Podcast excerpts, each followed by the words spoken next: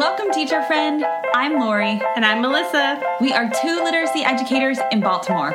We want the best for all kids, and we know you do too. Our district recently adopted a new literacy curriculum, which meant a lot of change for everyone. Lori and I can't wait to keep learning about literacy with you today. Hi, everyone. Welcome to Melissa and Lori Love Literacy Literacy Podcast. I am super excited for today's guest because I have had a literacy crush on him for a very long time. and I can't wait to talk more with him today. Melissa, well, I know you know him a little bit. So, but well, my my like thing right now is fluency in Baltimore City. That's all I talk about. People are like, "Yes, Melissa, we get it, fluency." um, so for me, talking to Tim Rasinski is huge because uh, I think when people think of fluency, they think of Tim Rasinski. So I'm I really agree. excited. I agree. And Tim doesn't know it, but he changed um, he changed the course of my career when I read his "Why Fluency Is Hot" article a long time ago. So um, we are super excited. Tim, welcome to the podcast. Thanks, uh, Lori and Melissa. I'm glad to be here. I was wondering why my ears have been burning the last month or so, Melissa. Uh, all that fluency work you've done in, in, the Baltimore schools. It's really good stuff. I had a chance to take a look at it. Uh, and uh, it's really neat to see creative teachers doing things that are not only engaging for kids, uh, but really make a difference in kids' lives. So, yeah, well done. Awesome. Thank you. yeah. Well, for, uh, yeah. Well, and I know that. So I'm just going to do a quick rundown, Melissa, because I know that not, you know, if you don't know everything about Tim, he's the professor of literacy education at Kent State University. Um, Tim, are you still the director of the reading clinic there? Um, I'm not sure, to be honest with you. Um, we run the reading clinic in the summertime, and of course, last summer with the pandemic, uh, right. things kind of got discombobulated. So I, I, think if any, if anything, I'm still the honorary uh, director. Got it. Okay. That's good. yeah. yeah, and I, I, know you're going to talk a, a, bit about some of the things that you've done, um, but you know, you've got lots of books and um, mm-hmm. other things that you put out, and I don't want to give too much away because we're going to talk about the specific things that um, will help with sure. fluency and and lots of other topics we're going to talk about. So that's great. Cool. Yeah. Before we jump in, Tim, I'm wondering like how did fluency become your thing? How did you get to this point of being the fluency superhero? well, first of all, I'm not the superhero, um, but it, it's it's an old story actually. Uh, for me, uh, it's actually when I was a um, reading interventionist uh, outside of Omaha, Nebraska, over 40 years ago. And uh, I'd been a classroom teacher and then was working on my master's degree. And so I thought, well, okay, uh, work with struggling readers, become an interventionist. So I'm working with these kids um, who are having difficulty in reading, and I'm doing everything the book says. You know, I'm working on phonics, uh, working on vocabulary, comprehension, uh, and many of the kids were making good progress, but still there were some who were just, you know, no matter what I did, were they were flatlining, you might say, were not making much progress despite my best efforts. And fortunately for me, I was working on my master's degree at the University of Nebraska at Omaha. And I still remember the profs had us reading some of these articles that were beginning to appear on reading fluency. One was called Fluency, the Neglected Goal of the Reading Program, Dick Allington. Mm-hmm. Another one was called The Method of Repeated Readings by Dr. Jay Samuels. And of course, this great one by um, uh, Carol Chomsky, uh, After Decoding What? After you're working with kids and you teach them decoding mm. and they're still not making any progress then on it. And of course her answer was was reading fluency. So I, I read these and i thought to myself yeah there's something to this. Um, and so i tried some of these methods that dr samuels dick allington were talking about. And lo and behold some of these kids began to take off. And in some cases it was breathtaking the progress they were making. And it wasn't just their reading it was their confidence. They started to say yeah i can do this. Yeah. i just have to do you know, maybe read a text more than once, uh, and maybe read it with another person who's uh, perhaps a slightly better or more fluent reader than I am. But it was really quite quite amazing, and it was a real eye opener. So I got on that horse 40 odd years ago and I'm still on it. So it hasn't done me yet. So I, I, do, do think it is something that is a, can be a game changer for many kids. Yeah. Yeah. And hopefully the, uh, the work that Baltimore is doing will be able to show yeah. that in the future, you know, the near future. so I'm curious about, um, I mentioned it earlier, the uh, why fluency should be hot. Mm-hmm. That article changed my life. And I remember reading it in a teacher professional development and then just um, over and over and over again and mm-hmm. and really trying to get my hands on everything else that you had written for about fluency. Um, so i'm can wondering I if little, can i give you a little background to that article? Yes i want so i wanted you to tell me all about it and uh, everything well, that we would need to know about why it should be hot. For years for years the uh, international literacy association i guess back then it was the international reading association would do this um, survey. They would ask 50 60 experts what are the hot topics in reading and for every every single year, when, when they asked about reading fluency, the consensus answer was it's not hot. It's not a hot topic. and not only is it not hot, it shouldn't be hot. And of course, well, being a person who's kind of invested in fluency, that kind of pissed me off. So, sorry about that. Hopefully, you'll edit okay. that one out. But um, but I said, well, let's write an article why it should be hot. And yeah. so that's that was the genesis for that article. Is in response to um, so many experts who were saying it's not hot. And and I think there's a reason for for that why the reason they were saying that, but still I thought I needed to have to try to respond to that in some way. So I'm so I'm glad I'm at least uh, influenced one person, Lori. Just just one. I mean, no, I mean lots of um, but I that's so interesting because it is one of the five pillars. Yeah. And you would think it. I mean, at some point it should be hot, right? Yeah. Well, I hot think topic. Yeah. I think part of it has been just the way it's been thought of. Uh, first of all, it has that two dimensions to it. It's automaticity and word recognition, but it's also prosody or express, expressiveness. And so one of the things is that um, you focus on one at the expense of the other. I think that's happened. In fact, what's often happened with the automaticity component is that has somehow morphed into making kids read fast. We measure automaticity by speed of reading.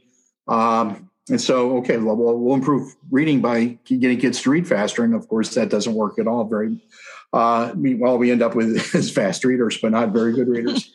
yeah. Then we often associate it with oral reading. You know, um, you know, we you know to to read fluently, you have to read orally, but you know the way we read orally also reflects how we read silently so there's a connection there but again the thought was well we're not too concerned about oral reading come fourth or fifth grade so let's just put that off to the side. And then another part was just that the idea that it was just for younger kids um, you know primary grade kids and it certainly is absolutely. Uh, chall puts it i think in around grades uh, grade two and three in her model of reading but you know, kids are not fluent at the end of grade three. They the, the fluency just doesn't go away. It, it right. actually it actually becomes an albatross for many kids, and and so it's it's something that even go well goes well beyond uh, beyond the primary grades. So I think for those reasons, you know, the, it kind of got pushed off to the side, and of course, all this emphasis on phonics, you know, sort of kind of uh, drowned out all the conversation about everything else, and and, and I think that's a bit unfortunate because fluency is, well, a, a bridge, if you will, a link between uh, word recognition and, and comprehension at the other side. And most kids develop that bridge on their own, but if they don't, then we've got to help them. We've got to do something to help those kids develop that fluency. Yeah. Yeah. Yeah, I was telling you all before that uh, when I was a younger teacher, I and I, I always taught middle school and high school, so this was middle school.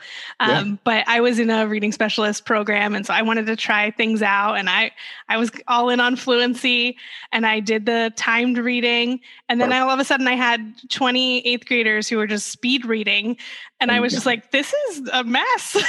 this is not what I wanted to happen. And I, I did that, what you just said, which was like, well, then forget it because this is just a mess. Right, right. Um, you know, and I have no qualm against teachers who work on this. They're well-meaning. They, they want, mm-hmm. but it's, it's our job, you know, as people who work in professional development to help teachers understand what it, what this is. I, I do want kids to become fast readers. There's no question about it, but I want them to become fast the way all of us have you know, who are part of this podcast got to be fast readers. What do we do? Yeah. We read a lot. Nobody told me to read fast. We just developed that autom- automatic word recognition, and you know, speech is is, is a consequence of that. It's not a cause. So yeah. it's, it's we, you know we we want really want to avoid that. But uh, yeah, I I can relate to that myself, uh, um, Melissa. I, have seen many many good teachers do that, and no fault uh, of their yeah. own. Good intentions. Yeah. yeah good intentions. Exactly. exactly. I, f- I feel like we should have a fluency confessional based on what we what we've shared with oh, you yeah. previously. I mean, yeah. They, yeah, it's a lot. I I did it too, and um, I remember being delivered timers to my classroom, like because everybody got timers, work on yeah. fluency, and then um, I was I know I shared this with you all before, but it it makes me laugh, so I'll say it again. But the, when I taught second grade, like in some i don't know the teacher found this as a resource and shared it with everyone and everyone's like wow this is such a great way to teach fluency and you're like literally reading um, a number line or an alphabet strip that is interspersed with different um, punctuation p- mm-hmm. marks of punctuation so it'd be like one two three four five six seven eight nine and you know basically yeah. not challenging at all which um, kind of flips fluency on its head and you know the way that that's why i think your article was so impactful because i stopped doing mm-hmm. that after i read it um, but you know I, i'm curious if you might want to uplift tim what kinds of texts should or can teachers use that are effective in teaching fluency if, if i may I, w- I will say this uh, in, in response to our earlier conversation in our reading clinic, we do test kids and we do do the one minute read, you know, the DIBELS, Ames Web, mm-hmm. and so on. It's a good measure. It really is. But the thing is, you know, it, it's not a way, it's not a method of instruction. So when we when we give kids a passage to read, uh, we say, "I want your best reading, not your fastest, your very best reading," mm-hmm. and uh, yeah. that that is, is, enough for cue for many kids. Yeah, because I mean, you read different texts different ways. Oh yeah, of course. Yeah, uh, sometimes you just want to, you know, uh, mull over a text, perhaps an in, in, interesting word that you come across or an interesting idea that uh, as opposed to. But as far as text go, uh, pretty much any text can lend itself to fluency. But in particular, I've kind of focused on kinds of some kinds of text we don't use too much in school anymore. You know, if you think about fluency, uh, often associated with oral reading, are there texts that are meant to be read orally? And of course, yeah, of course, uh, poetry, uh, scripts, as in Reader's Theater scripts, uh, speeches from American history or uh, from history itself. Um, it could be monologues, dialogues, jokes, perhaps um, songs. Oh, we do a lot of work with songs with our kids, but these these are texts that are meant to be read out loud, and they're meant to be read with expression. So when kids rehearse them, you know that that's what they should be focusing on, not just trying to read it fast, but you know, to raise my voice, lower my voice, have a dramatic mm-hmm. pause here, because in doing so, what you're actually doing is you're reflecting the meaning of the text.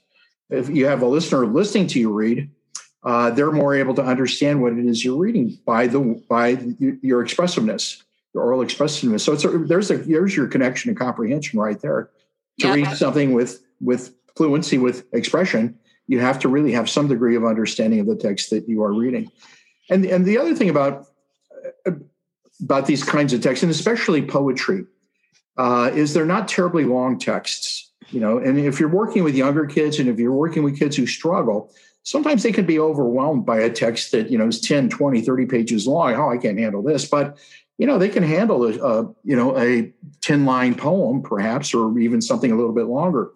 And not only that, you know, the rhythm, the rhyme, the melody, uh, all those things make it a, a, a poem or for that matter, a song, uh, easy to, easy to learn. You know, how many of us as adults remember uh, poems that we learned as kids? You know, in school, they just they, yeah. there's something about the, the, the nature of these texts that make them very memorable. Uh, I often tell the story about um, my my wife and I up until the pandemic had gone to uh, work to not work, but we would volunteer at a local Alzheimer's memory unit, and um, we would go there once a week and you know just around sit around and chat with these folks and uh, uh, it was kind of interesting because these folks would not remember us from one week to the next, as you might expect. Oh, yeah. What would happen is before we would leave, we, we would have a little sing along, get everybody together, and we do a little sing along, all those old fashioned songs, you know. And what what what I find so amazing is, as I said, these folks don't remember us, but they would remember the songs, even if we brought in a new one you know, don't sit yeah. under the apple tree with anyone else but me. And you know, if you think about that, you know, what's a sight word in reading? A sight word is nothing more than a memorized word. Well, I say put those words to rhythm, to rhyme, to melody. You're going to remember forever. Even, even, even, you know, dementia is going to have a hard time erasing them from your memory. But sometimes it's it's interesting how we come to those insights. That's really interesting. Yeah, that's true. I mean, I, I, it so my daughter could not remember um, my phone number for of for the life of us. I mean, we were right. really having a hard time. And once it, I put it to, I think I, um, I don't even know. I'm not going to sing my phone number so everybody can call me, but I put it to like a little nursery rhyme song. And um, it, yeah. it's now, I mean, now even you know if she if someone asks my phone number i hear i can see her pause and i know she's singing it for just a second sure. until she but it's true music you know putting stuff to music is really powerful but even what you said about those you know the the short clips and and helping to um and reinforce that fluency i'm thinking about and melissa i know you have a great aid example that you want to share too um from wit and wisdom just because it came up but um the I'm thinking about in grade five that uh, in Wit and Wisdom, students engage in a whole uh, wordplay um, module, and they they read and watch um, Abbott and Costello, who's on first. Oh yeah, and as they are working with it after you know engaging with it they are so engaged in it so funny and i mean often um you know you go back later in the year and they still can talk about it and and remember it and um, just i mean think about how that something as small as that is helping to build their fluency in right. that moment because they and they do understand the, the purpose of it too right they're they're right. doing it and they understand that it's supposed to be funny and and how they should say it and act it and but isn't it interesting it's those memorable moments uh, like those are the ones that we remember uh, mm-hmm. from our school when we have that chance to be performers uh, have a chance to be creative uh, with yeah. our voices. And I think we need to try to get more of those into our into our, our school, into our classrooms. Mm-hmm. One of the things I mentioned also about text is, is the difficulty level. You know, I, we've have been having this argument about what's the appropriate level for reading, and there's, there's I think there's a growing uh, growing body of evidence that supports having kids read more challenging material.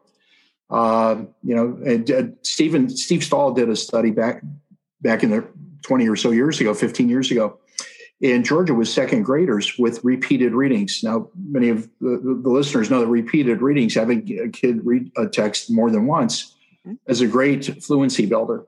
But what mm-hmm. Steve found was when the, the kids made the greatest progress when the material they were asked to read repeatedly was above, was at their frustration level, was at at a level that we probably would not normally recommend for them. Mm-hmm. And yet here they are practicing it. And I think it was the idea of practice and support that allowed them to handle a more challenging piece. And in doing so, you know, they were able to accelerate their progress in reading. So it really, this whole notion of fluency is beginning to challenge our notion of what's the appropriate text for, for kids. Uh, there, in our reading clinic, we give kids, I like to say, interest trumps difficulty. We give kids easy stuff sometimes. We give them, you know, stuff right at their level, but we also challenge them too, uh, mm-hmm. uh, if they're more interested in that kind of material. Can you imagine a, a fifth grader reading the, the cremation of Sam McGee? Uh, there are strange things done in the midnight sun by the men who moil for gold. The Arctic trails have their secret tales that would make your blood run cold. The Northern Lights have seen queer sights, but the queerest they ever did see was the night on the marge of Lake Lebarge. I cremated Sam McGee. and it goes on and on and on. But I mean, talk about a fifth grader. Uh, cremation is a great topic for them. yeah. Yeah. But uh, yeah, it's, it's really neat to see kids, you know, just not only the, the joy and the confidence that comes when they when they say I can learn something, I can I can read something as well as anybody and that's yeah. really why we want kids to be at that level where they can be successful and know it. I was telling you all about the example from Wit and Wisdom that I, I always find is like such a great example, especially for older students in the eighth grade first module. They they read a book that's a book of poetry, but then they also write their own poetry and they have to perform it. Mm-hmm. And so mm-hmm. throughout the whole module for a quarter, they're like writing their own poems, reading their own poems to each other over and over and practicing with the poems that are in the novel. And it's just like there's such a purpose to it, but they get yeah. to be creative and right, uh, right. Really powerful to see. It doesn't feel like, you know, we're they're doing fluencies as something separate. Exactly. It feels like it's part exactly. of it. And it's so neat at the end of the week when, you know, the teacher can dim the lights of the classroom and pull down the shades. You know, the the, the class is a poetry slam or a reading theater festival. They all yeah. performing what they had been. So they actually have a purpose now to do, engage in that repeated reading. yeah, their right. rehearsal. It's the performance on Friday. I've uh, been doing that during COVID with my daughter, and um, she's been she's been doing fluency work with with grade level text. And um, mm-hmm. I don't know if you can see it behind me. See that big podcast microphone? Yeah.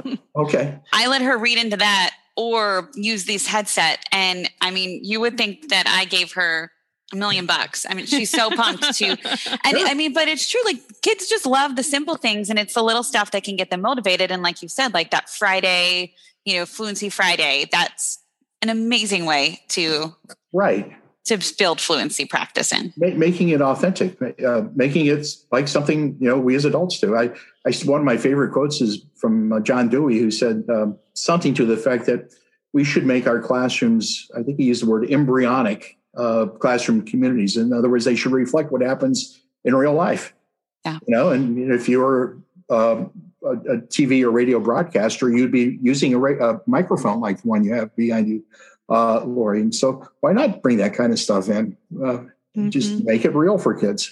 Yeah. It's when we make things artificial that they don't see the purpose in it. Yeah. And, um, you know, are, are just not, not terribly engaged. And of course, that's for, true for teachers too when we ask teachers to do those kinds of things as well. You know, things that are highly scripted instruction kind of getting off off i'm getting on my soapbox that's okay um, i do have a question for you about you know i work with secondary schools so i'm wondering you know when when we look at our standards fluency is not there yeah. um, and so i think you know there's a general assumption like that's not that's not a problem for us, right? We yeah. don't have to worry about that. Yeah. I, you know, I don't believe that, but I'm wondering if you can speak a little bit sure. to no, for sure. Uh, fluency uh, for older students. Well, you pump know, up Melissa's tires right now is what she needs.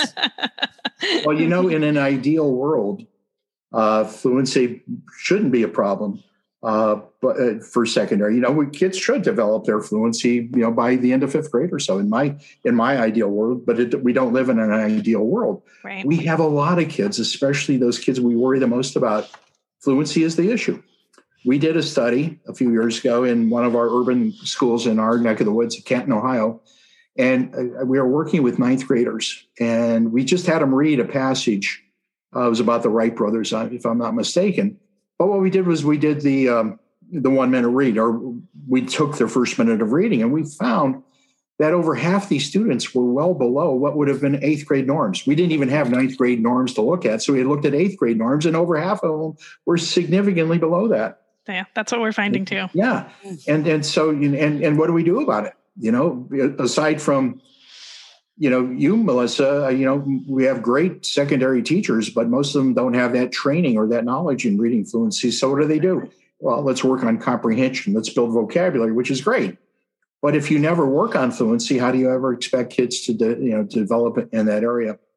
We did another study a couple years ago. I did this um, we with college students, and um, we same thing. We we got we had college. Uh, I think these were college sophomores, uh, and we had them read a passage. It was a twelfth grade passage, and then we correlated it with the students' ACT scores.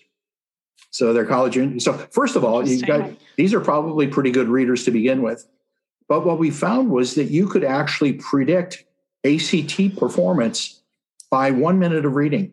Wow. One minute of reading, those kids who were more automatic, you know, reflected in a speedier read, they were the t- tended to have higher uh, per, uh, scores on the ACT uh, reading section, which of course that's a silent reading comprehension score. Oral reading fluency predicts silent reading comprehension even into college.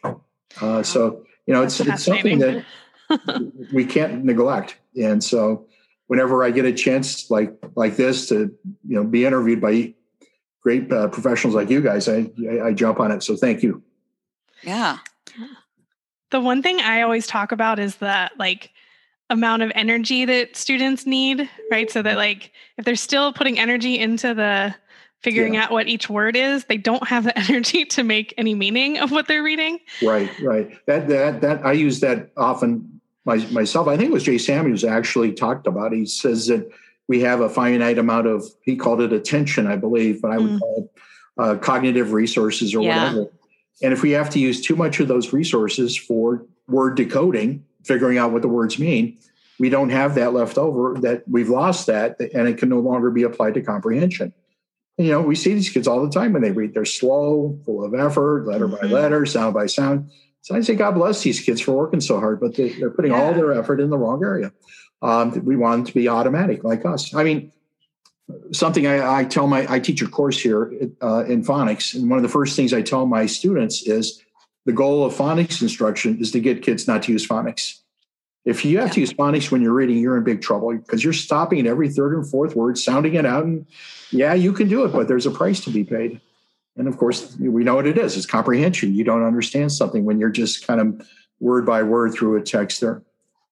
One of the one you, you remind you kind of jogged my memory here. One of the things I one of the analogies I often use is learning how to drive a car. Mm-hmm. Uh, when we first learn to drive a car, you know, all our attention had to be devoted to the steering wheel and the gas pedal and the gear shift. And if the radio was turned on, you had to turn it off because that was distracting but with a little bit of practice, not only did we become automatic or uh, accurate in our driving, we could quit hitting the mailbox and running over the curb.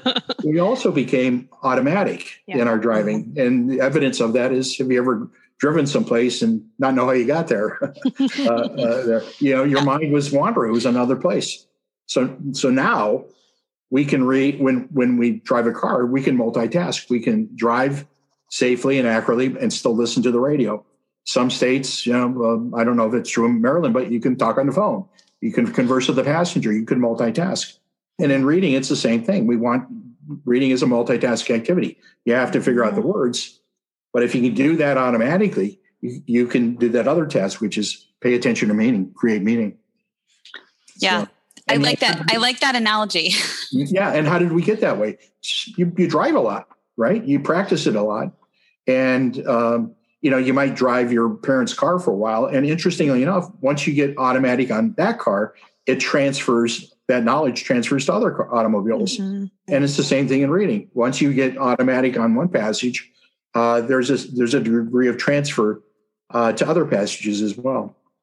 Yeah, it's it's like you're but you i think you made a good point um i can't i don't know if it was on this call or the pre-call because i feel like i've talked to you a couple times this week in once you construct these skills you then don't have to you're never deconstructing them so yeah. right like the the the you don't want to use phonics anymore to to break yeah. it down i don't want to be like what you know trying to figure out what I'm doing as I'm driving, like click up to use the wipers right. and and I'm not trying to I'm trying to use it fluidly rather than deconstruct. Exactly. Yeah, and that's a good word, fluidly, fluently.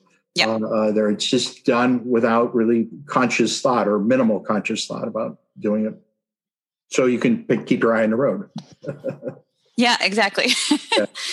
um, so I'm curious, like I feel like fluency putting aside, you know, I guess other conversations that we could have just for the for for the moment um, around phonics and decoding um, and that cognitive load. Fluency does seem like the lowest hanging fruit in, in in like the the five reading pillars. Like, yet I do believe because of what I've seen in classrooms that it is usually the first thing to get pushed aside. Like, mm well, we don't have time for this, or you know, they'll do that for homework versus um, you know prioritizing like um you know, when I'm giving an example, right? When students come into the class versus doing a journal entry that doesn't um, relate to anything, like, you know, how was your weekend or whatever, mm-hmm. instead of using the the fluent instead of using that time to build fluency right? So and again if a teacher is listening and they're they're asking their students what they did over the weekend i'm not criticizing i'm just giving a specific example. Um, so why is it in your opinion do you think that fluency is the first thing to kind of get pushed to the side instead of elevated to the top as like hey this is like a low hanging fruit that we can definitely get really good at very right, quickly? right. yeah. Well I, I think part of it has been this misunderstanding about what constitutes fluency you know the reading fast get, teachers get to the point where they begin to rebel against that and say uh, okay th- this making kids read fast isn't working so they just give it up, you know, and say, let's move on, do something else, or so some degree of that. Um, and, and, it does require perhaps a different way of thinking about reading instruction. You're not necessarily getting kids into, um, you know, doing worksheets on phonics. You're not engaging them all the time on comprehension, uh, you know, how well they understand things. you know, the, the, some of the key elements is practice. The kids have to read things um, yeah. in, in, in uh, you know practice reading those uh, particular text, and you know that's not anything that you would find in a normal classroom, at least in a traditional classroom. Um, so it really requires us to think about you know how can we actually uh, create a uh, protocol, if you will, in our classrooms one of the ones I, I lo- love is this idea about having a weekly, well, we kind of alluded to it earlier, uh, a weekly performance, say on Fluency Friday. But what happens is early in the week, the children, the students are assigned something that they are going to be practicing or rehearsing throughout the week.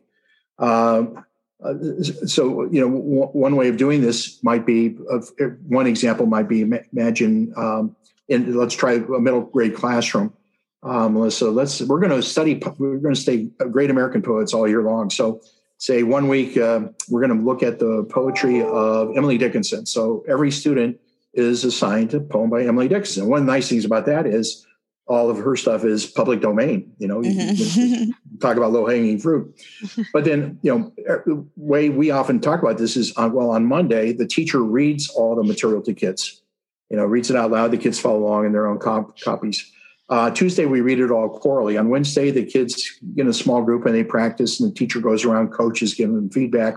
Thursday, we do a rehearsal, uh, quick rehearsal. And then on Friday, we invite the school principal into our classroom, uh, parents, maybe some visitors. They come into class, and as I said, we dim the lights, we pull down the shades, light some candles, and the kids perform uh, there. Um, and then the next week, well, let's look at the poetry by uh, Robert Frost or perhaps uh, Amanda Gorman you know every week could be a different poet. And not only you know you're exploring you're, you're exploring the poet and their poetry but uh, you're also developing fluency.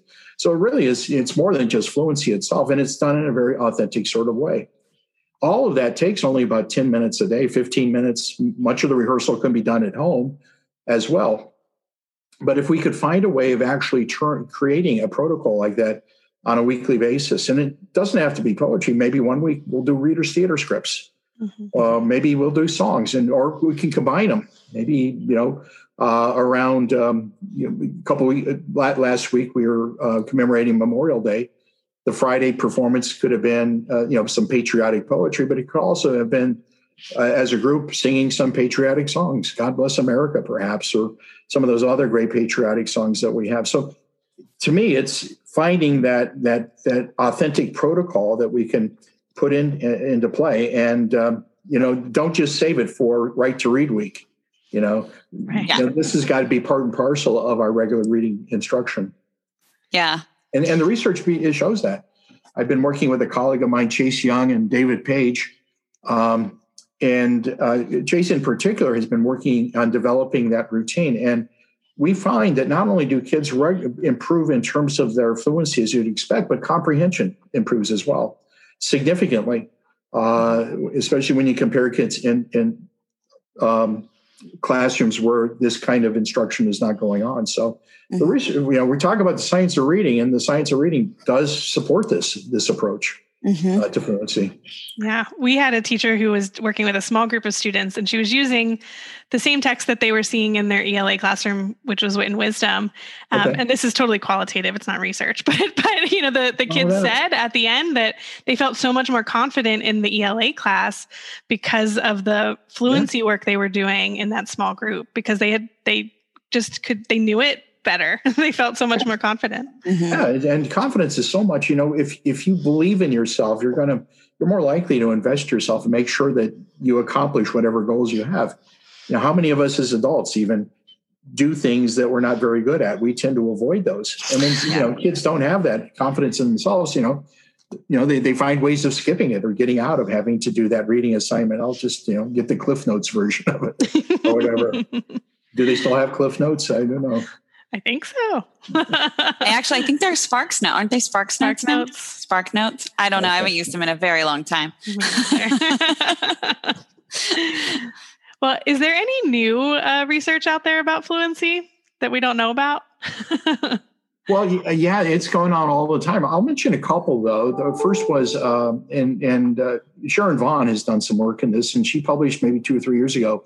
She's not the first author, but she worked with uh, one of her, I think, one of her students, and they published a review of research on uh, children identified as learning disabled LD kids, kids who struggle in reading, and mm-hmm. their conclusion was looking at a number of studies across the board was that repeated reading and assisted reading assisted readings where you read something and you hear it read to you at the same time, uh, as well as some sort of combination, uh, actually produced results, the positive results in terms of comprehension and fluency among these kids that we worry about. We always knew that, but I mean, here it comes out. Another study came out looking at fluency with older kids, and again, the same sort of uh, results was that it does lead to improvements in comprehension and and uh, and, and fluency as you, as you would expect. Um, most recently, though, and I don't know if this is a study or not, but the National Assessment of Educational Progress, you know, that's the U.S. Department of Ed. They they they they do this, you know, nation's report card every four years, and they tell us we're not doing so well. Anyways, they took the 2018 da- data, and they had like 2,000. These are fourth graders uh, and and they had him read a passage, you know, and then they measured on fluency. Now, the, the fluency was measured in three different ways. Uh, first was accuracy, and what they found was that accuracy was associated with achievement. Those students who were at the uh, highest level of silent reading comprehension achievement uh, were the best in terms of accuracy, the 100% accuracy in terms of word recognition. But as as you went down in terms of their reading achievement, so did accuracy. But it didn't go down hugely. It just it went down moderately. The huge differences were with automaticity, reading rate, speed. Those kids uh, who were, again, the highest in terms of reading comprehension, uh, fourth graders, were the most automatic. I, I, hate to say the fastest. They were the most automatic in their word recognition. But again, every time there was a drop in achievement, there was a, a continuing drop drop in terms of uh, uh, in, in terms of automaticity as well. But then the third one was expression. One of the things they did was they brought in teachers or experts who listened to these students read, and then they rated them on, I believe it was a four point scale. Uh, and again, what they found was a, a, a quite significant difference in, in, terms of expression. Uh, those students who were the highest achievers read with good expression, good phrasing, you know and again with every drop in achievement there was a drop in uh, a, drop in terms of uh, expression as well. So all three of those combined uh, accuracy automaticity and prosody uh, you know were associated with reading achievement. And of course the you know the, the outcome of that the implication is that we need to be paying attention even with fourth graders. You know usually we say by fourth grade well, we don't need to be worrying too much about word decoding but we do, especially with our kids who struggle. But but even those other areas, automaticity and prosody, uh, there with you when you have a a, a um, nearly two thousand students that are participating in the study, you know the results are pretty reliable. So again, you know we're just verifying what what we intuitively know, what our previous research has done, but we need to continue to talk about this this sort of issue uh, and and validate it for ourselves. Uh, this is important. So studies are coming out. Um, actually, if I could, if I could, I'll talk about a study I'm going to be engaging in this fall. Absolutely. Uh, you know, well, most people who know about fluency know about the fluency norms.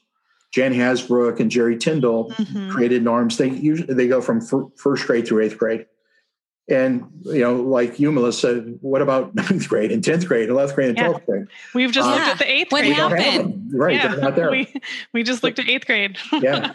So what we're going to do is we're going to say, well, what what is the optimal rate of fluency to be a really good reader?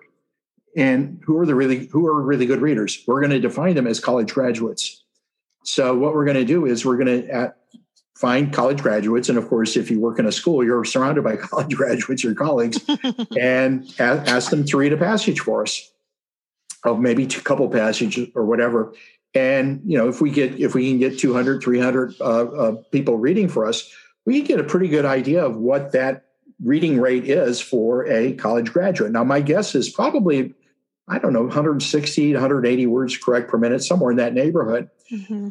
But the, the, the the consequence of that is not just what we know would be a ceiling. You know, the, once you get up to this level, you don't need to go beyond it. But it also provides us with a way of filling in the gaps.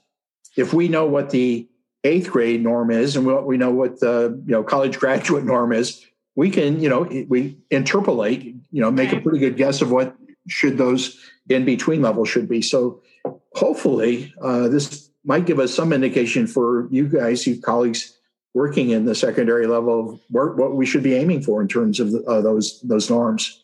So yeah, that's, that's amazing. yeah, that that's my plan for the fall. yeah, we'll that's very exciting. Out. Yeah. yeah. I might be calling you guys up to read for me. We sure. can read for you. we owe we owe you one. Anytime. So. Okay. Okay. Well, I'll count on it. In fact, if anybody's listening to this podcast, if you're if you're interested, come September or so, drop me a line and uh, we can get on Zoom. I, I figure we can do most of this kind of research either in person or you know via Zoom, like we're yeah. doing right now. Yeah. Yeah. So. Yeah. I'll uh, I'll put your everything in the show notes and and information and links and stuff. So okay. I'll be able to contact you. That'd be fun. We can recruit for you. Yeah. I feel like though, I mean, to to just like stamp it and underscore this, like I have I I shared with you, I have um a daughter and share a little story about her earlier, but she is just finishing third grade. Mm-hmm. And, you know, I recently did uh the foundation's intervention placement assessment with her just to be like, hey, I need to just double check because make sure you're all good as you head head forward into fourth grade. No, like zero intervention. You know, she with flying colors passed that entire assessment. Okay. Which would then have told me where she would have had deficits within right. any foundational skills. And then I listened to her read, and if it's not all as uh, it's usually fairly accurate, but the automaticity and the expression needs some work. Yeah. And what the one thing that has shown marked improvement has been the small chunks of the grade level text about content that she's reading mm-hmm. about in her core classes. Mm-hmm. And that has been, you know, such a confidence builder for her because then she's learning vocabulary and and she's able to use the vocabulary and it's usually repeated vocabulary and I know there's, you know, some morphology that comes into play in in these pieces. Um so I just wanted to like stamp that with just like a little personal story to be like, listen, you know, even th- that fourth grade and we know that like fourth grade on they're supposed to be able to do this but mm-hmm. I'm I'm sitting here saying my kid's a a quote good reader. And if even if i were if i were not like a literacy person i would ha- i would have no clue. Right. And you know as eh, so parents who are listening if you're a parent like li- listen to your kid read. Like list, ask them to read aloud to you. Yeah no you're, you're you're right. It's it, you know as, as most parents would say as long as my kid is reading the words correctly and knows what most of them mean i'm happy. And you should be of course but that's not enough you know, the goal of phonics instruction is to get students not to use it. Uh, in my, what I'd like to know, we should interview your daughter is uh, in third grade. Uh, she, she finished third grade. Uh, not yet. There's still a few more weeks, unfortunately, okay, over here. But yeah, soon. Yeah. how, how, much time was actually spent talking about those kinds of things? Reading with expression, reading in chunks and phrases. Uh, uh well, I mean, I can answer that because we've been on virtual all year. okay. I mean, not really, hard. but um, not a lot, not a lot. So I've done a lot of that with her. Yeah, yeah. But you, it's interesting that you mentioned the phrasing. That is a good indication of um, of fluency. You know, um, I, I, forget who said this, but a quote I use often is uh, the, the natural unit of reading is not the word, it's the phrase, the noun phrase, the verb phrase, the prepositional phrase. What does a yeah. word like if mean or or of of? You know, by themselves, you know, they're they're they're limited. So they've got to be part of a phrase. For sure. Well, about 20 years ago, I met one of my old heroes. He's now passed away, Edward Fry, Dr. Ed Fry. He's the guy who came up with the sight words, or he calls them instant words. Mm-hmm. And I said, you know, Dr. Fry, or I guess that's what I called them back then. You know, it's great. and teachers do a great job. What they do is they put these, your instant words, high frequency words on a word wall and the kids practice them and learn to say. How about if you teach them as phrases uh, in the water, by the car, um, my mom and dad, teach them that way. And he said, that's a great idea. Uh, and so we actually went worked together, collaborated on on a program. Actually, on my website, I have a collection of all 600 of Ed Fry's high frequency words uh, written in the context of phrases. And uh, I, I, know teachers who find this use them oftentimes will get a hold of me and say, you know, this is really cool because not only are you teaching the high frequency words to students, but you're teaching them as as a chunk, as a phrase. Mm-hmm. So they're not doing, you know, um, uh, in my house. It's in my house. Yeah, right? yeah. We the people. Uh, so they're actually getting a twofer. They're learning the high frequency words. They're learning, developing that sense of phrasing that you know is is is really so important for for for all of us. Um, even when we speak, we don't speak in word by word. We speak in, yeah, or except our you know that robot speech. But that's so uh, funny because I, have given a lot of those one minute oral assessment or reading assessments this year, mm-hmm. um, and sometimes when the students aren't for using you know reading in those phrases like i have a hard time following even like oh, if yeah. it's the yeah. 20th time i've heard this passage and i'm like wait what? where yeah. are you yeah. Well, especially if there's a, if it's a monotone also because you know, it's just uh, yeah I, can, I mean can you imagine how they're feeling reading mm-hmm. it if I'm having trouble following along and I've heard the passage several times already? Yeah, yeah. That's a good point, Melissa. yeah. Reading is so much more complex, you know, than just reading the words. Yeah. there's, there's, so much, a lot of subtlety to it. Yeah. yeah. I want to uh, go back to what I mentioned a moment ago, but we didn't really touch on. Um, I mentioned morphology, and I know that you have some little secrets you want to share uh, in regard well not secrets because you post them on twitter all the time but um, can okay. you tell us about sure. morphology as a way to build vocabulary because yeah. i just i love listening to you talk about this well as, as i think i mentioned in our earlier conversation it went back to me in high school um, taking a course in latin for four years and although I never got terribly good at it, what I what it what it actually did for me was it improved my English vocabulary. um, you know, because what we know is that upwards of 90% of our multisyllabic words are longer words, those words that your kids, Melissa, engage in. Uh, or 90% of those words are derived from Latin and Greek roots. Uh, yet, you know, for a long time, I really didn't, although I knew there's something to this, I didn't really have the you know the, the background or the expertise to do anything. It wasn't until I met a colleague of mine here at Kent State. His name's Rick Newton, uh, and his wife Evangeline. They're experts in in this. They're uh, Rick is the chair of the classics department at Kent State, and so we we just started collaborating on this. And the point I simply want to make is that you know it's a great way of building vocabulary, and, and the research is beginning to support it. Nell Duke in a in a in a in a Edutopia uh, blog uh, a couple years ago, she said she identified three literacy practices that actually work. Number one is morphology. Now, first of all, I probably should define what morphology is. Uh, uh, it's it's basically they're they're meaningful parts within words. You know, uh, we often talk about word families like ACK and ING. You know, if you know if you know those, you can figure out words like back, tack, sack, sing, sting, swing, and so on. Well, this is even better because if you know some of these morphemes, like bi uh, as a pre- used as a prefix, not only does it can it help you with the, the pronunciation, but it can more importantly help you with the meaning. It may, refers to two. So words like biplane, bifocals, biannual, biceps, bicuspids, and so on and so forth. So you're teaching one morpheme, one root. You can learn 10, 20, 30, in some cases, over 100 English words uh, uh, mm-hmm. there. Um, and then the other, so what I've been doing for the past year since the pandemic has been going on is I do something on Monday. I call it Morphology Monday. I try to identify a root that is seasonal. Uh, and we do, I create a little resource for teachers that can download. For, uh, you, you, it's usually you can find it on Twitter. So, for example, last week was Memorial Day. The root was M E M, mem, which means mindful. Of course, you see that in words like uh, uh Memorial Day, but words like memory, uh, uh, memento, uh, memorandum, memo. You know, many words are, are that. Around Earth Day, I, I put up terra, T E R R A, which is Latin for Earth, and we have words like subterranean, extraterrestrial, Mediterranean, terrace, terrain, territory, uh, well, terrarium, and on and on and on and on. Yeah. So it's you know the idea is simply that uh, you know you, you teach one root you can learn a lot of words there and as I mentioned earlier, uh, the research is, is is out there. There's a study, not only Nell Duke endorsement, which is always good, but uh, there was a review study in the review of uh, educational research a few years ago, and they found that this is this approach to teaching vocabulary is, is very productive for building vocabulary comprehension, but not just for. We often think of this for older kids. Mm-hmm. Even elementary kids benefit from this. Even um, and even especially kids who struggle again.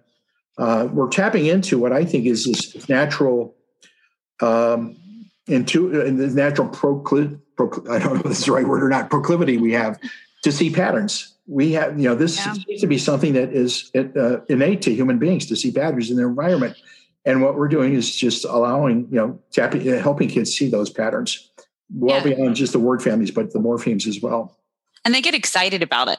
And yeah. I mean, I think they, I know at least like reading different things with my daughter. Like she learned uh, phytoplankton in the beginning of the year and and learn in in context of a text, and then she right. saw another word with that same uh, phyto beginning. I don't remember what word it was, yeah. but it was, and she was so excited. She's like, "Oh, like you know," and and uh, she made a great guess of what the word might be based on that. And but right. kids get excited because it's something that's familiar, and they they they they feel proud that they can do big things or read big words. It gives them a strategy. Yeah. My my colleague uh, in Virginia, uh, Hillary Loftus, so we already chatted.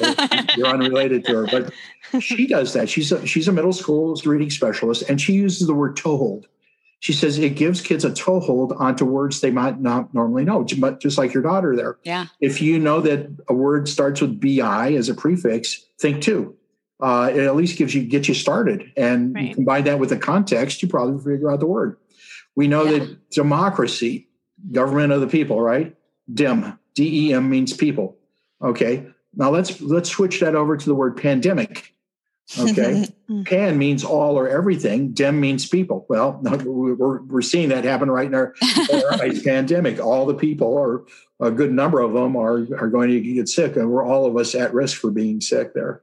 And then of course that turns into demographics the study of people and on and on and on and on. But yeah, yeah it's been estimated that upwards of 90% of our academic vocabulary is drawn from latin and greek roots so you know if you want you if you want to not only improve reading but also improve social studies science mathematics this is a great way of doing it uh, so the kids be, can tap into some of those you know those uh, uh, um, hard, more challenging words that they encounter in those academic words. If you know that poly means many, then polygon, many angles, uh, right. and so on and so forth. I get started on this and I want to stop.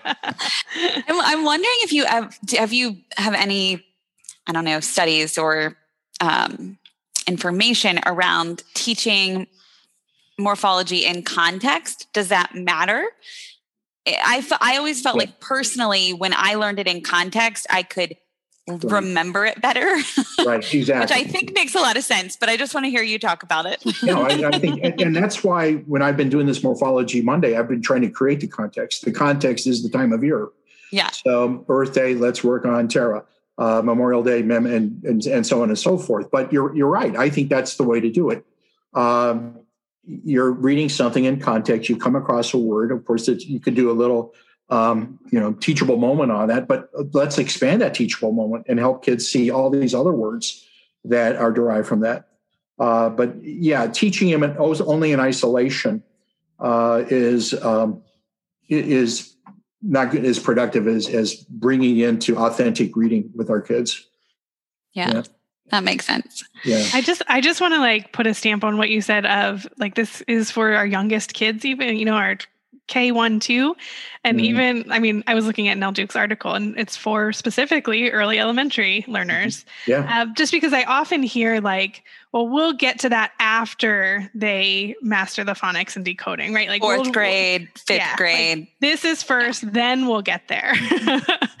yeah, I, I have a colleague that uh, is in your neck of the woods. I yeah, one of the DC suburbs in Virginia Fairfax County, I think her name is Joanne Newton, and she she's a I think she's a reading specialist now, but she works with primary grade uh, teachers, and they bring this in uh, in their primary grades, and it's pretty amazing. You know, they they use a lot of the prefixes, You know, all the words that have sub in them, all yeah. the words that have um, you know pr uh, um, PRI, meaning before, and so on and so forth. But and they focus on one per week, and the kids not only are seeing the words in isolation, but they're also reading passages that contain those. I, have got an interesting study. If I, if you, not study, but a little st- story I'd like to share with you. Yeah. Um, it actually combines fluency, uh, usually around uh, November, late October. I work with kids, and we uh, anticipate Veterans Day. So what we do is we teach kids the uh, songs of the military services, and we either bring in some veterans or we go to the local VFW hall and do a little salute to veterans. Well, turns out let's see, we, we are also working on the, the, numerical prefixes. UNI means one, BI means two, tri means three, and so on. Well, it turns out, and we, we tell kids when you ever see these in your reading, point them out to us. So we just happened to we were singing the, the Marine song from the halls of Montezuma to the shores of Tripoli. And the kids had the text in front of them. Well, uh, this was second or third grader. He raised his hand, Mr. Rasinski, there's a try in that in Tripoli. What does it have to do with three? That's funny. It's, it's, you know, it's just a city in Libya. Uh, and and I, I, I should have taken him up on his question. I just kind of dismissed him because he might, he went home, talked to his parents, and he said, "Well, let's let's explore this," and they did. Tripoli, Libya, is actually made up of two roots: tri and P O L I. Uh, more commonly, it's P O L I S, polis, which means city, like Indianapolis, Minneapolis, Metropolis, oh, yeah, yeah. Annapolis. Uh, so um, I hadn't even made that connection. yeah.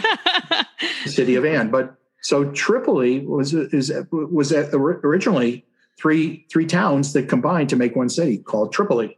Oh, so, you know, funny. this kid comes back and he, he yells at me.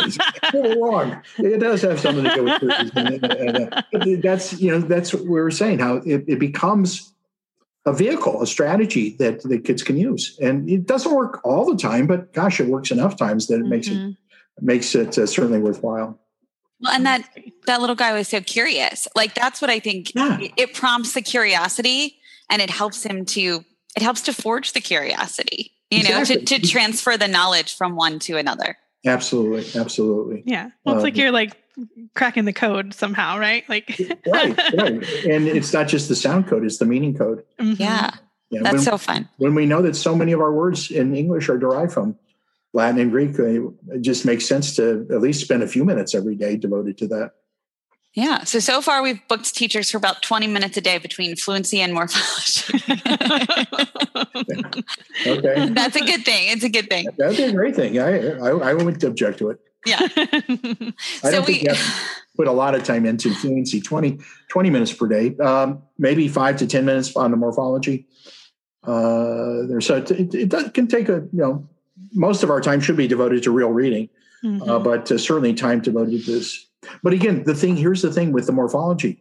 Most teachers, including myself, until I start working with my colleague, we don't have the background in this. We need to educate ourselves and develop our our uh, knowledge of this so that we can actually begin to apply it in our classrooms. We don't have to be PhDs in morphology, but we do need to understand, you know, just you know the connection be- between morphemes and uh, and English uh, vocabulary. Mm-hmm. I think you did a great job w- with a little intro session for any teachers or or leaders listening. Like it, you hit the point home with some solid examples. I think examples always work, don't they? Yeah, yeah, yeah. So, oh, are we so running I'm, time here? I know. I do I know. you have a moment to talk about the thing that I don't want to put you over, but um, to talk about what you're working on now, or do you, are you running to another meeting? no, I'm not running to an, another meeting. Well, I told you what I'm going to do this fall.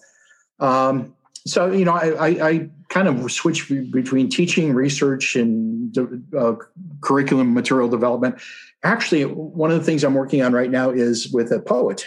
Uh, David Harrison is a highly regarded poet. He's won awards all over the country. He's from Missouri. Somehow we we hit we met and and and hit it off together we're working along with Mary Jo Fresch from Ohio State, another colleague. We're creating a program. Um, it's, it's, actually not a program itself; it's more just a, a supplemental material. But it's called par- Partner Poems. Uh, so what David is doing is he's writing poetry, uh, and they're built around word families. So this is kind of a phonics thing. Um, and they're they're meant to be read by two or three people. So it's a great way of getting kids to collaborate with one another, or mm-hmm. a teacher working individually with a child. Then Mary Jo is writing some instructional material that goes with it. And what I'm doing is I'm doing the word ladders. We haven't had a chance to talk about the word ladders. Oh, I know. I, I, was hoping you'd bring them I'm, up. I'm writing, I'm, I'm developing two word ladders uh, uh, there. Now, I'm, I'm sure that many of the people listening to this probably know about word ladders, but if I can give you a one minute thing, a word ladder, I got, and first of all, I need to give a shout out to uh, Isabel Beck and Pat Cunningham because they've been doing this for years. Um, and I, what I did was I do what all good teachers do. You take somebody else's idea and and and you run with it. You tweak it. a word ladder is simply a little activity where kids go create uh, a series of words, one word after the next. Each word is requires a one or two letter change in the previous word. So, for example, if I said, "Let's start with the word hot," okay, change one letter in hot to make a word that is something you wear on your head. that would be a hat change a letter in hat to make a, um, an animal that purrs, cat, and so on. So you see how it's done there. Now, the little tweak that I did is when I created these word ladders, the first word and the last word go together in some way. So it's it's a bit of a game. Okay. So like dog to cat, um, dark to light, and things like that. Uh, there.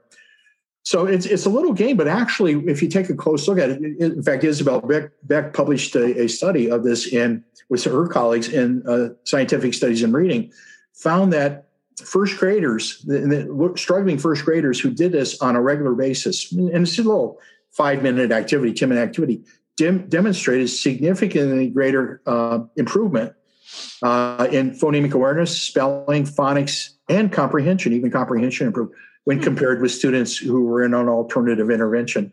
Isn't it amazing? Yeah. Uh, but if you think about it, what kids are doing is when you're doing this, uh, one word after next, you're happy. Okay, you have to first of all, you got to think of the clue, so that's vocabulary. You got to think of uh, okay, where does the sound change when I go from hat to cat, uh, and then what letter represents that? You, are what you're doing is what some people have called um, orthographic mapping. Mm-hmm. You really have to dig into the word itself. It's not just simply, you know, looking at the word and memorizing it. You're actually analyzing the word, but you're doing it in a fun, engaging way.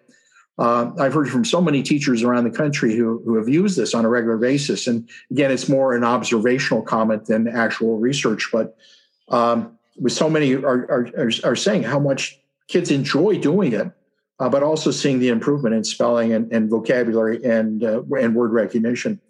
I, I often point out to teachers about um, games. You know, yep. think of all the games that we play as adults. You know, and how many of the games are word games? Scrabble, Boggle, all of them. I think. Yeah, right.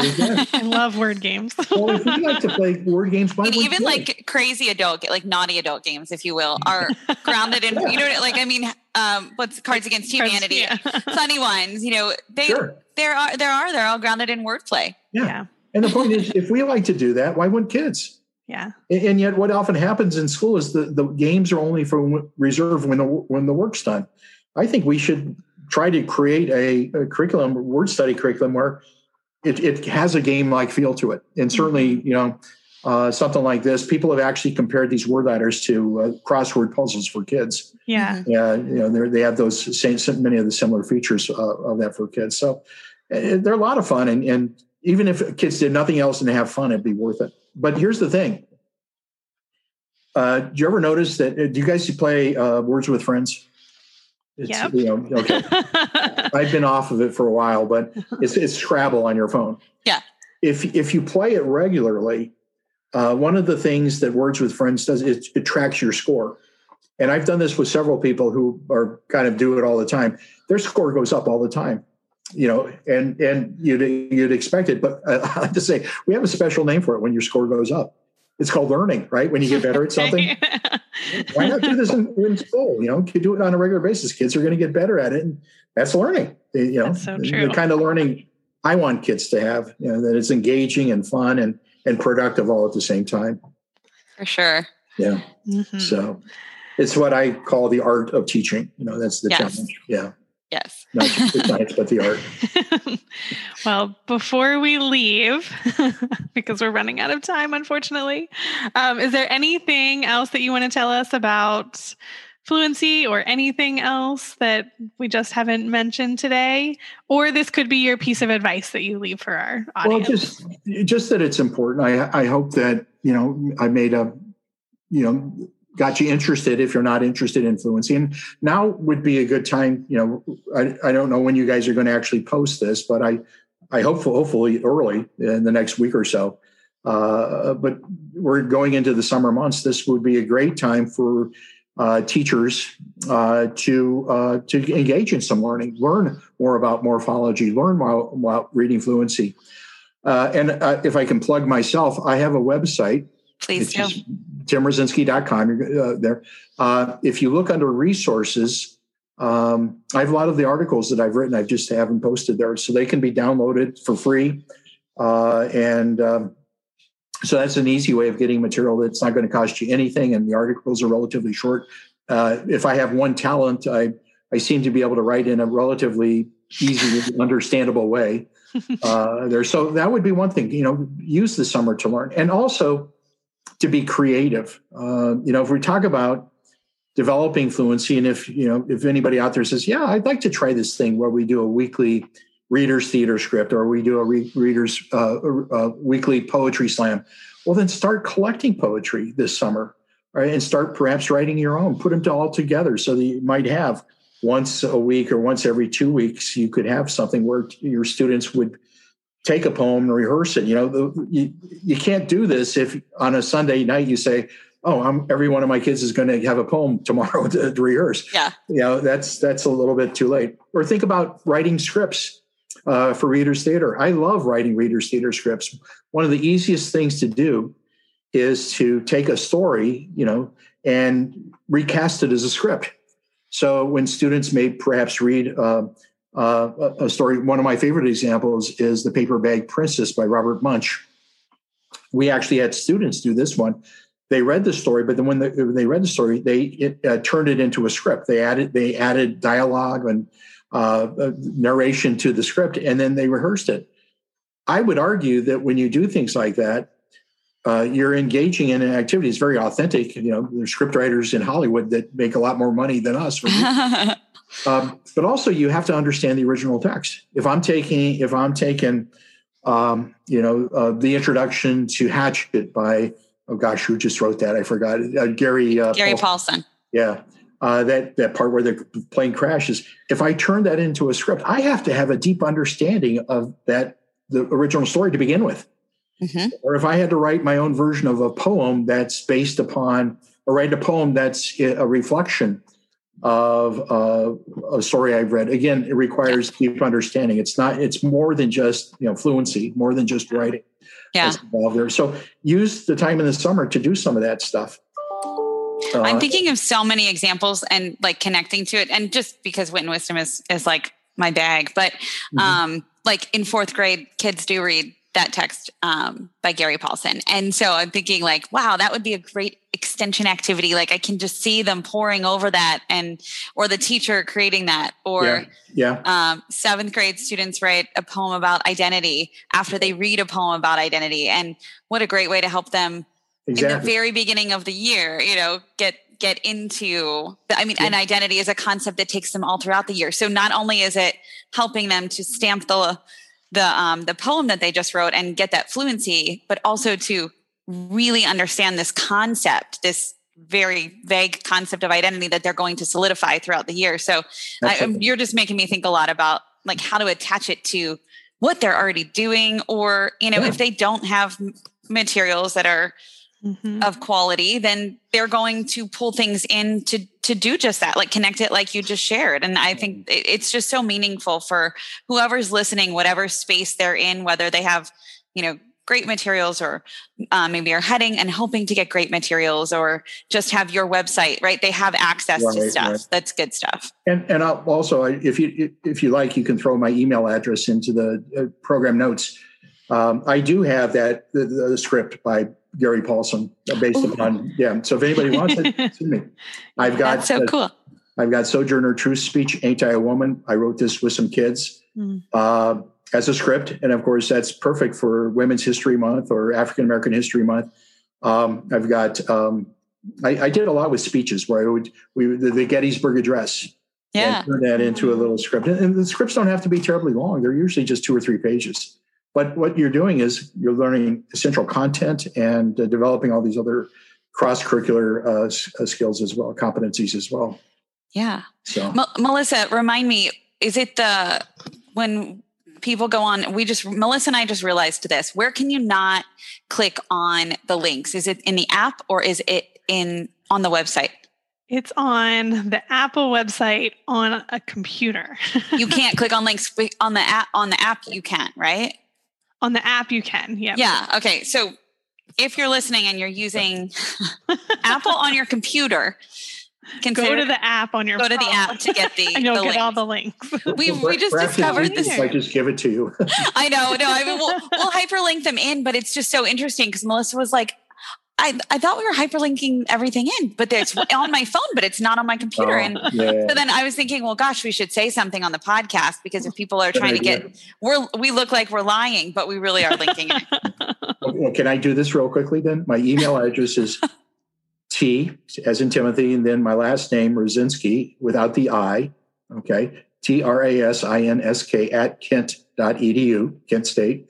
Uh, my Twitter is at Tim Rasinski1. Okay, that's easy enough. And then the website is timrasinski.com. So there you go. Perfect. So now if we're linked or not, you've got it. Yeah. Yes. Yeah. Thank you so much. It was it was such a treat getting to talk to you, and thank Absolutely. you for all of the work that you continue to it's do. It's been delightful. Thanks uh, for for inviting me, Lori and Melissa. It's been a, it's really been fun. I enjoyed it. Good. so much. Yeah. Thank you. We'll talk to you soon. Okay. Look forward to it. Sounds good. Bye.